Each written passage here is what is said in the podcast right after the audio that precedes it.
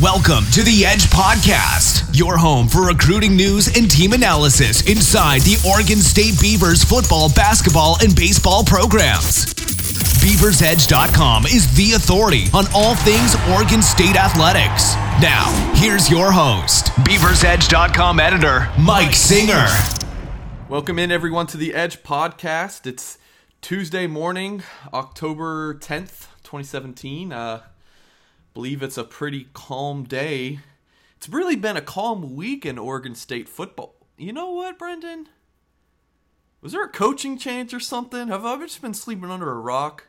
Yeah, you know, I think you and I both, Mike. I mean, you know, I, there there was this guy, this um, Gary um, Gary Gary Andersen, who mutually parted ways with Oregon State football, and uh, other than that, though, pretty quiet. Not a big deal. So uh, you said mutually parting ways. Did he get fired and he's just picking up twelve million dollars? No, he left that whole twelve million on the table and said, "I'm out." He's like, "Bye, Felicia." so pretty shocking news. Obviously, we we know that that happened. We're just kidding, but uh, pretty shocking news. Um, my whole thing was I did not think that Kevin McGiven or Kevin Clune would get fired. I thought they were safe, and then they're maybe they would get demoted and they would bring in someone else, or or maybe they would get fired after the season. So for Gary Andersen, yep. to leave, what what was your shock factor? Uh, in in a word, mind-boggling. I guess two words, mind-boggling. It's um, hyphenated. That's one word, man. You're good. Yeah, I mean, there really isn't any other way to describe it, Mike. You know, obviously, the, um, this morning I got up and went about my business, feeling a little under the weather today, and just looked over and I saw I, I got an email saying that he was gone, and that was really I, I didn't have words. That's happened to me twice now as I've covered Oregon State sports. The previous being when I got an email that Mike Riley was gone. So both times it's hit home hard. People who know me pretty well know that I am a jokester. I love um, tricking people, and so um, you know, Brendan, you know this. I'll call you sometimes and be like, Brendan, I can't believe you did that, man. And you're like, what, right. what? And you get all, you know, you get all scared. So when you called me, you know, I'm sitting on my lazy boy recliner, working on some recruiting article stuff, and uh, you know, I get a call from Brendan, and we were just texting too. I think we were talking about our fantasy football league. Well, yeah, and and our coverage plan for the week. That too, yeah. And then you call me and you're like, breaking news. Gary's gone. And I was like, shut up. And I was like, seriously? And I was like, no, shut up. You're just trying to get me. I was I was shell shocked. Um, you know, it, it was an absolutely uh, crazy, crazy day um, on Monday, and yeah, really mind-boggling. I mean, um, in your opinion, why did this happen? You know, what what was kind of the final straw, and and, and also what what were the factors that led up to this happening? Well, Mike, at the end of the day, I think the biggest thing that I saw was that Oregon State was ready for a change. And at the end of the day, despite Gary Andersen doing what he did, right, for Oregon State, um, college football, Mike, as you know, is a business. And Oregon State putting in 25,000 fans, not including students, into football games each week with a budget strapped athletic department talks. Money talks. And when you can't put butts in seats and you can't win, that's that's going to be it. So do you think it was more of Oregon State pushing out Gary, or do you think it was Gary leaving? Because I know there's there's a lot of different a lot of different opinions and rumors out there. One popular one is that um that that Barnes wanted Gary to get rid of one of the coordinators, and Gary didn't want to do that. I think that was a rumor. Um, so which do you think it was? I mean, do you think it was it was you know Oregon State pushing Gary out, or you think it was you know Gary's you know ultimate decision? It was Gary's decision. This was a conversation that evolved. You know, I talked with Scott Barnes today. You know, outside of the press conference on his way out, and you know he made it very clear. And I know Scott Barnes is you know Beaver's Edge has done a pretty exclusive Q and A with him over the last um, back in spring, I believe. Yeah, and yep. Um, I know him well, you know, on a personal level, and he is a he's a straight shooter, Mike. He has no reason to lie. And you know, we asked, you know, was it health with Gary? Was it this? Was it that? And at the end of the day, he said this is just a conversation that evolved. And it was reported a couple weeks ago that Gary said, if I don't believe I can get it done here, I'll walk away and I won't hold the Beavers hostage. And he held his word, and he did just that. So I think it was Gary kind of putting his hands up in the air. Yeah, I, I did read that story that you referenced on, on O Live. That was a pretty good read. Um, so I mean, you, you've um, you've lived and breathed Oregon State basically your whole life. Yep. When you put this Gary Andersen saga uh, into perspective, um, what do you kind of take away from it in, in the state of Oregon State football right now? Well, excuse me. You know, Mike, it's hard to say because I've now covered two different coaches, three different coaches if you consider Coach Hall at Oregon State. My and you know since I've started covering the program and whatnot, and it's really hard to it's really hard to kind of step back and understand what Andersen's meant to this program. But at the end of the day, Gary Andersen will always be known for the guy that broke the losing streak to the Ducks. And for me, that is one thing I'll always remember is even though they were bad, and Oregon was bad last year, he's the guy that stopped that streak, and that's what Beaver fans will remember him for. That there's that. I also think that they're going to remember him as the guy who left Wisconsin in a weird situation and then yes. left Oregon State in a weird situation. Um, so does it does it make you think that maybe he's a weird dude and is not comfortable staying in one place very long? I just don't think that Wisconsin was a good fit for him, and Oregon State apparently wasn't a good fit for him. I mean, two and a half seasons, things were not going his way. I mean, this year has been weird. Let's just run through off the top of our heads some of the weird situations this year. The most recent one was the the Isaiah Hodgins thing that yep. Gary Andersen didn't know what his left hand was doing. You know, like he didn't yeah. know what Kevin McGiven was doing with Hodgins. That's what he said publicly. Yes. He he seemed he, to put a lot of blame on his coaches, and he, he would put it on himself. But you know, he'd do he, a lot on his coaches.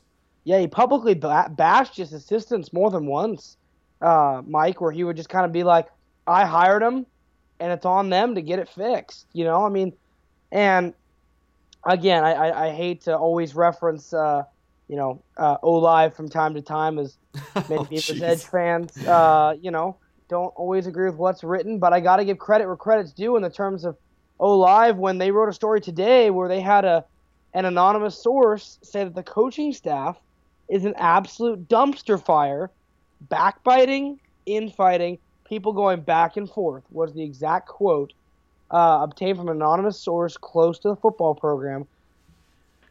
I mean, you can't have that. And the and the and the worst part about it is, if you're a Beaver fan, that coaching staff, that backbiting, that infighting still exists. Yeah, it's um. I mean, Andersen didn't going away didn't fix that. No, no, I was just about to say that. I mean, with, with Andersen leaving, it's pretty apparent that there there's there's uh, definitely some issues there, and um, both sides of the ball have been bad. The play calling's been questionable. The personnel um, decisions have been very questionable. I mean, I, I was just so surprised, and I wrote about this a couple weeks ago, and this was before the, the Isaiah Hodgins drama.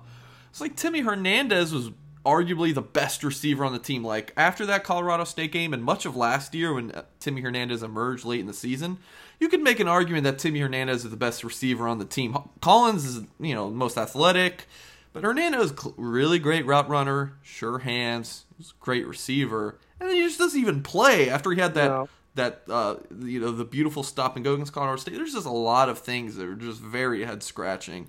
Uh, yes. The limited use of Thomas Tyner. There's a lot of things. Uh, I want to segue into um, to uh, on Monday. Of course, we're posting this Tuesday morning, recording this on Monday night.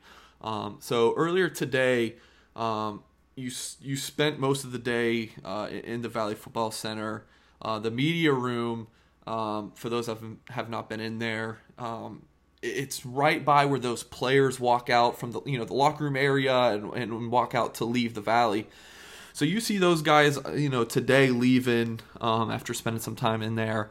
Um, you know, what did you kind of see in those guys' facial expressions? I'm sure you didn't get to talk to them, you know, Yeah. per rules, but you know, what, what did you kind of see from those guys? Well, I've seen a lot on social media as well, Mike, and as I kind of was able to look and and see with um, this team, And I think Ryan Nall's facial expression said it all when we interviewed him earlier today.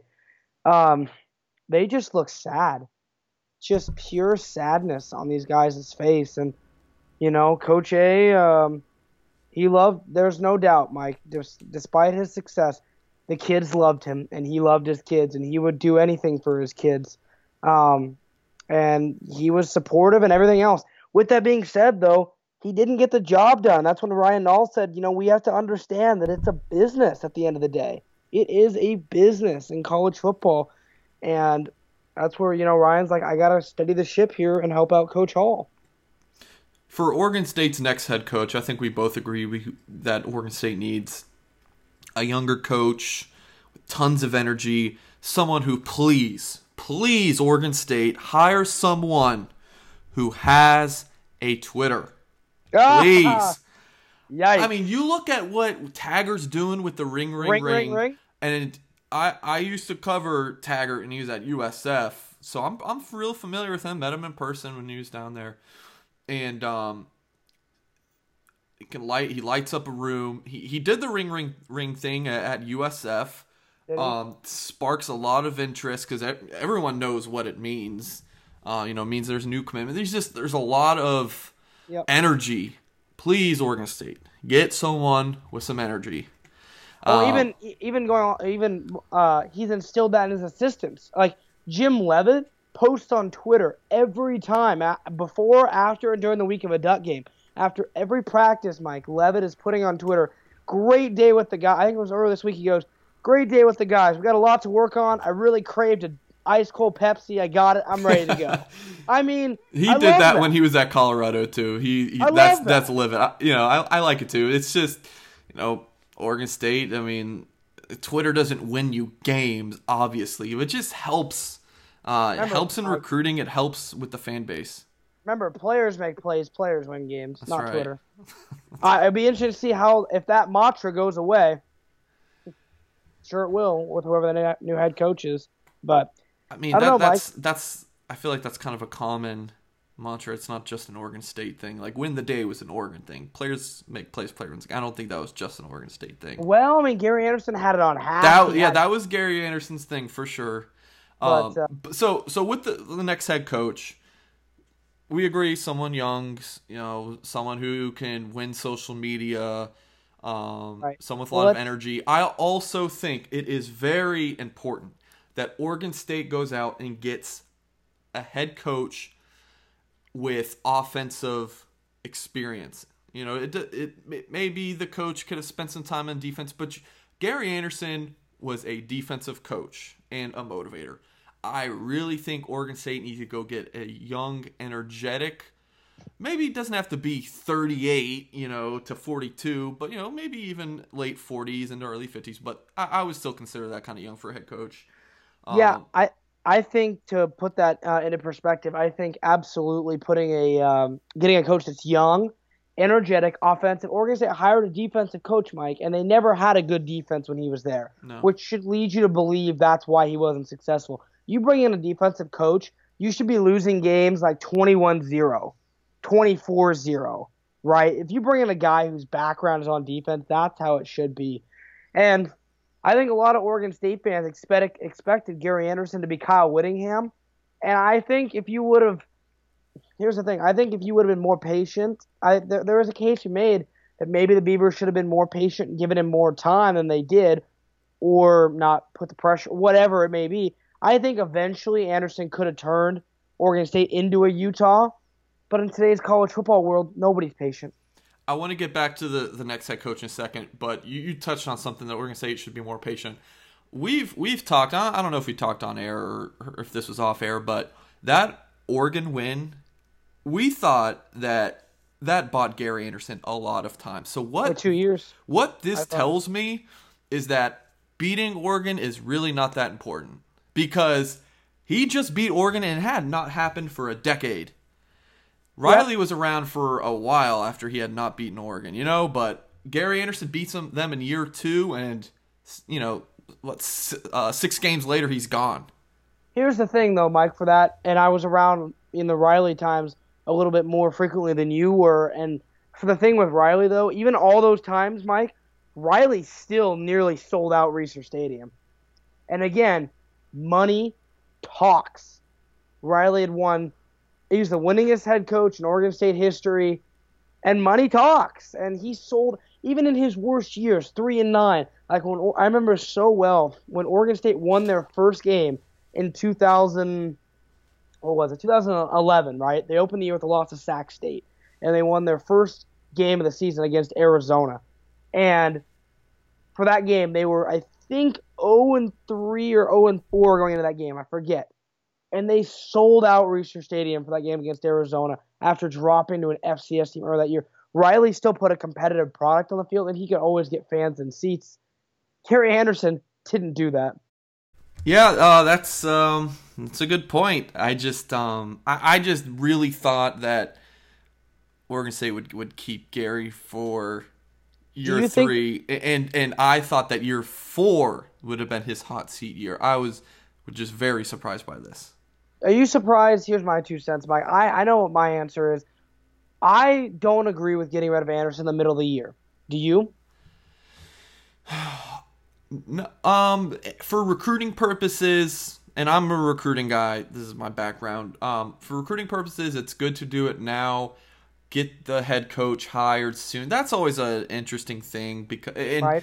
I, I and this and Barnes was asked this today. You know, what's the timeline? And he said, you know, it depends on you know what the coach's situation is. You know, if he's coaching or not, and when he can get out, and and all that stuff. So it depends. But for recruiting, and there's the the December signing period, so you have to you want to get someone sooner than later so you can salvage a, a recruiting class. And even that 2017 class for Oregon um, and Willie Taggart, he was able to put a good class together late. So let's, um, let's so so let's, Oregon State could put together a really good class late. If this new coach is from a different program, he can poach those recruits over, right? You know, if if he if he's coming from school X, you know, he can, you know, this new Oregon State head coach can go poach those recruits from School X and you know come over to Oregon State. So see, recruiting's think, a big part. And I see that's one thing I think Coach Andersen failed at, Mike. He only brought one player from Wisconsin with him, and that was Elu Aydon, who arguably has been a been a bust, really. Um, hasn't done much. And Andersen that first year, not a lot to be thrilled with. So Oregon State still does have to play six more games, and it's probably not going to be a pretty season uh, the rest of the well, way out. I mean, it wasn't going to be either way. Um, you know, well, go ahead. Yeah, no, Mike. Just before we move along to the rest of the season, I want to know who are. Give me, give me just a couple. Oh, we're gonna tease our listeners here. I want one realistic name and one dream name you'd want for Oregon State's head coach. You go first. um. I mean, it's it's hard to say what's realistic and what's a dream right now, right? I mean, because you know it could be swapped. You know, it's it's it's hard to say. I have uh, a list of um, what I call top choices. So I'll give you my favorite. Hmm. give you my favorite. See, it's hard to narrow down because there's a lot of good candidates out there. I'll, let's go with favorite five. Um, okay. I love Beau Baldwin. Okay. Do you think he can win at the FBS level as a head coach?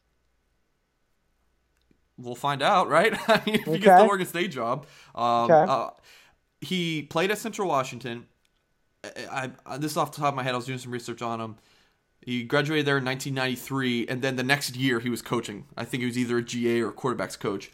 He coached in the state of Washington from his graduation up until this past season. Now he's at Cal. Yeah. So I mean, he knows the Pacific Northwest. So offensive uh, mastermind. I think he's 45 years old. Perfect. Yeah. I also really like Jonathan Smith. He's I think he's 38. Uh, he's a Beaver, so you like that. Um, Chris Petersen, that is the coaching tree you want to dip into. And Jonathan Smith is under Chris Petersen right now. Washington's doing the you know they're they're playing really good football. Oregon State wants to be like a Washington at the end of the day. So I, I really like Jonathan Smith.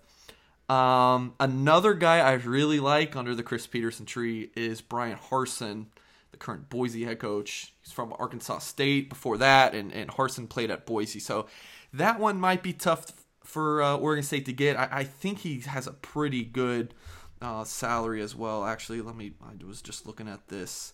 Uh, he makes over a million dollars already, so you know maybe you know Oregon State can can get there. Um, it would have to be a pretty hefty offer for to get to get him to leave.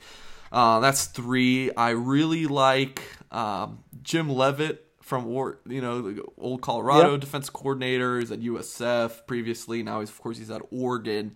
That would be one heck of a hire. Uh, I think he's looking to get back into the head coaching game, so he would be incredible. Um, would he leave Oregon? You think? It would be pretty soon, huh? I know he's a really high-paid defensive coordinator, yeah, but it would be a heck of a land. Yeah, let me let me let me look that up real quick as you continue on and see how much he's making in Oregon. Um, they give one more. One point one five million for four years. That's what it is. And then yeah, I'm gonna so- go with the fifth one this is tough because there's like four guys I'm looking at on my list that I really like. Um, I'm gonna go with Chip Kelly. I okay. I like Chip. Um, again, um, he knows the area. Um, yep. I'm sure he wouldn't mind uh, getting back to the place that you know let him go. And you know, Chip played in a, in a coach in a national championship. You know, I mean, he would. He was a good coach. I mean, yep. uh, he knows the landscape. Um, a former, you know, if you sit Chip Kelly down in, in a coach, I'm sorry, you chip, sit Chip Kelly down in the living room of a recruit. I coached for the Eagles, the 49ers. I coached at Oregon. I took them to the national championship. I'm going to yep. take Oregon State to that level too. Um, I, I think, again, another offensive guy. Um, you know, I think he would be a good land. Okay, I'm gonna I'm gonna follow your lead and go with five names real quick. Okay. Um, uh, I'm gonna start. I'm gonna start at five and work my way up to one. Okay. So five. Um, even though he's old, I gotta go with. I gotta go with. You know. You know what? What's the term? Dance with what brought you. And for me, I gotta go with Dennis Erickson. I know he's 69 years old, um, but. Let me interrupt you, Brendan. What do you think about Dennis? They bring in Dennis Erickson see this would be really tough but if they bring in erickson and then With like jonathan bring in smith. jonathan smith as their yes. oc oh that would yes. be awesome because smith's what the co-oc right so bring in yeah bring him in and, and then uh then let I, let smith take over and then erickson you know retire retires. or stay as a consultant or something from what i heard from chris from from the insiders at washington mike the only, and I see some of the fans, or some of the rather some of the subscribers on the Beavers Edge premium message boards have been noting they're worried about Jonathan Smith, right? Because he's a co-offensive coordinator with Matt Lubick, who came over from Oregon. The only reason there's co-offensive coordinators there is because Chris Petersen, uh, from what I have heard, is expecting to lose his defensive coordinator and one or both of his offensive coordinators this year in terms of getting poached. With hmm. that being said, I think if Oregon State can bring in Dennis Erickson, they'll rally the alumni base, right?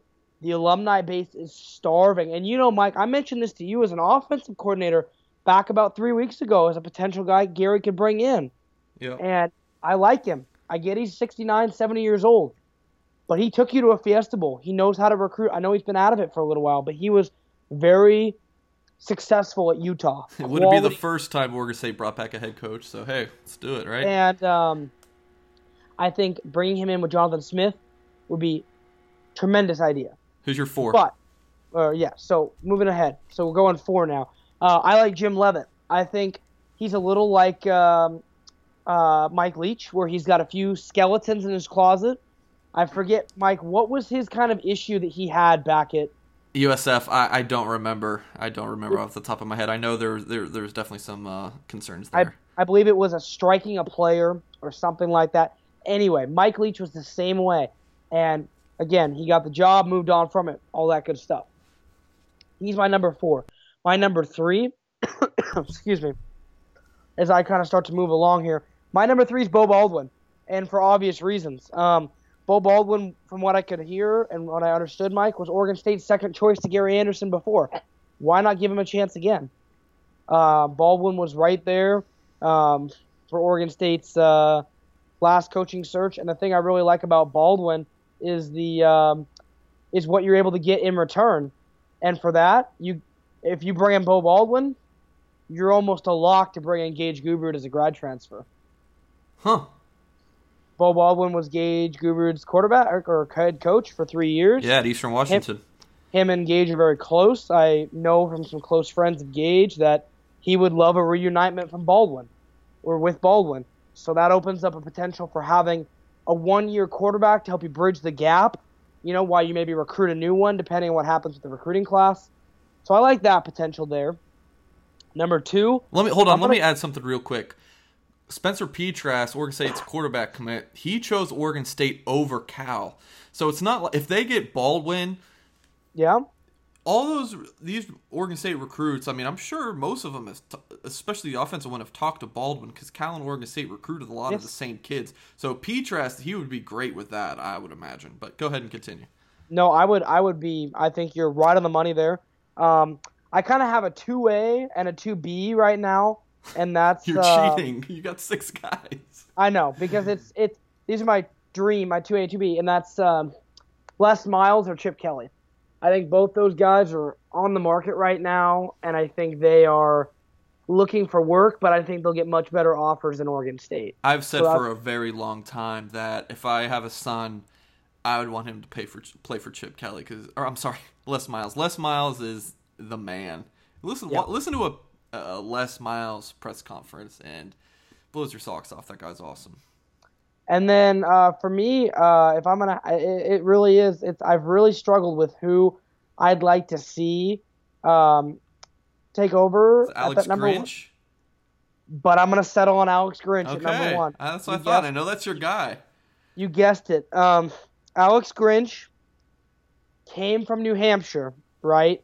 He was the defensive coordinator when Chip Kelly was running the show at New Hampshire huh. back when the spread offense was getting involved and right. he was the guy that learned from Chip Kelly how to stop the spread, right? And I really like what Alex Grinch has been able to do at Washington State and turn around. Mike, I'm not sure if you watched that Oregon Washington State game. Washington State has become a fear defense. They're incredible. And if you can, if you can build a fear defense in Pullman, Washington, on the Palouse, you can build a fear defense in Corvallis. And I love his American Samoa connections. I love his ability to recruit Polynesian players, uh, Hawaii as well. I think he'd be a tremendous hire. Oh, I mean, uh, there, there's You're right there, Brendan? Yeah, excuse me. Sorry. no, there, there's good candidates. It's I liked that Barnes said this is going to be a, nationwide search. Obviously, yep. it would be ideal to stay in the West and specifically in the, the Pacific Northwest. But hey, man, maybe there's an up and coming coach at Pitt that, that Barnes knows well. You know, who knows how he'll use some of those connections. Um, really interested to potentially hear who's on that search committee. Uh, I'm not sure if, if that information will get out, but yeah, I also got to ask you, Mike. Would you be uh, last last question for me on the coaching thing? But it's just so just so curious. Would you be uh, interested in uh, if the Beavers took a look at uh, um, Lane Kiffin or Steve Sark or Lane Kiffin or Steve Sarkisian? Sark. Oh wow. Um, no, I, I I don't think it's it's time to bring Sark back. No. I'm just saying he's. I'm not sure what he's what he's making at. Uh, the Falcons. I'm not sure at, at Atlanta, but I mean, maybe he wants to get back in the coaching gig. Uh, Kiffin is, is actually on my coaching hot board as an outside the box candidate. Really, just because I'm sure he wants to get back in the P5 game, and uh, he's he's you know coach at USC, so you know he knows the Western landscape. But uh, that's that's a serious long shot. Yeah, Sark right now is uh, he is making. I'm trying to see. Sark's making a little less than uh, 1.5 million at as the Atlanta Falcons offensive coordinator. Defense coordinator, I think. Oh yeah, he is offensive coordinator. That's right. Offensive. Yeah, yeah, that's right. Okay, yeah. And again, I got to give credit. Chris Petersen. Yeah. Had his success at Washington, going the national championship with a lot of Sark's guys that were seniors. Sarkisian is one heck of a recruiter. I understand that he didn't have all the great success at Washington, but he is one heck of a recruiter. So again, I'm just throwing some names out there, but I like them all. Yeah, Sark's uh, But I'd, I'd some say of those Lane skeletons over at uh, USC or uh, yeah. Yeah, but I'd say Lane Kiffin mostly because he's a little younger and he deserves another chance at a head coaching job, in my opinion. Does he? I don't know about that. oh, that. absolutely. Tennessee and the Raiders did not go very well. It- But he was so young. USC right? did not go well. he was so young, and I think he wasn't given enough time at USC, in my opinion. But, and that's the thing is, you learn from your mistakes, and I think he might be. No, he could be great. I just think he needs a little bit more time at FAU. That's just uh, my two cents. That's true. Go Owls, right? Yeah, that's right. Well, uh, I, I we just hit the thirty minute mark, so let's I know, uh, I know, I know. let's go ahead and wrap this up. Thank you uh, so much for everybody who's listening.